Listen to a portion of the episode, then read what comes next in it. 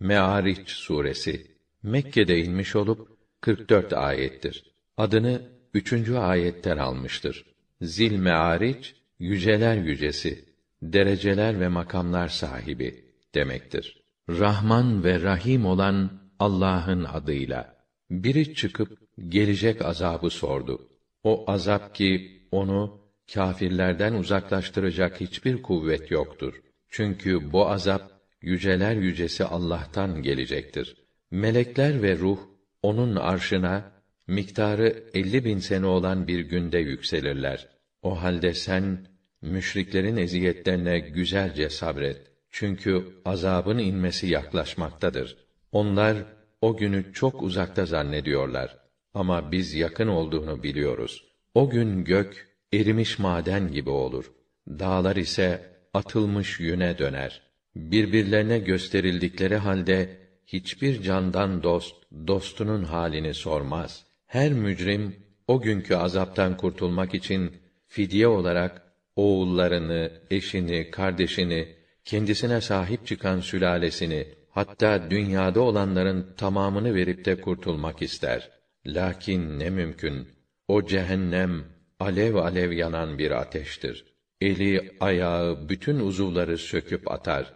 İmana sırtını dönüp haktan yüz çevireni, bir de servet toplayıp yığan ve hayırda harcamayanı o ateş kendine çağırır. Gerçekten insan cimri olarak yaratılmıştır. Başı derde düştü mü sızlanır durur. Ama servet sahibi olunca da pinti kesilir. Ancak namazlarını devamlı kılanlar böyle değildir. Onlar o kimselerdir ki mallarında isteyen ve yoksun olanların haklarını ayırırlar. Onlar hesap gününü tasdik ederler. Onlar Rablerinin cezasından korkarlar. Çünkü Rablerinin azabından kimse emin olamaz. Onlar edep yerlerini, eşleri ve cariyelerinden başkasından korurlar. Yalnız bunlarla münasebeti olanlar ayıplanamazlar. Ama bu sınırın ötesine geçenler haddi aşmış, zulüm işlemiş olurlar. Onlar üzerlerine aldıkları emanetlere ve verdikleri sözlere riayet ederler. Onlar şahitliklerini dürüstçe ifa ederler. Onlar namazlarına tam dikkat ederler. İşte bunlar cennetlerde ikrama nail olacaklar. O kâfirlere ne oluyor ki seninle alay etmek maksadıyla sağdan soldan dağınık gruplar halinde boyunlarını uzatarak sana doğru koşuyorlar. Onlardan her biri iman etmeden naim cennetine yerleşmeye mi hevesleniyor?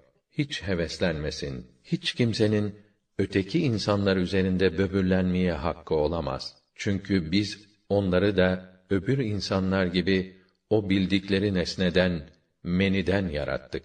Hayır, Allah'ın nizamı onların sandığı gibi değildir. Doğuların ve batıların Rabbine yemin ederim ki biz onların yerine kendilerinden daha hayırlı insanlar getirmeye kadiriz. Bizim elimizden kurtulan, gücümüzün yetmediği hiçbir şey yoktur.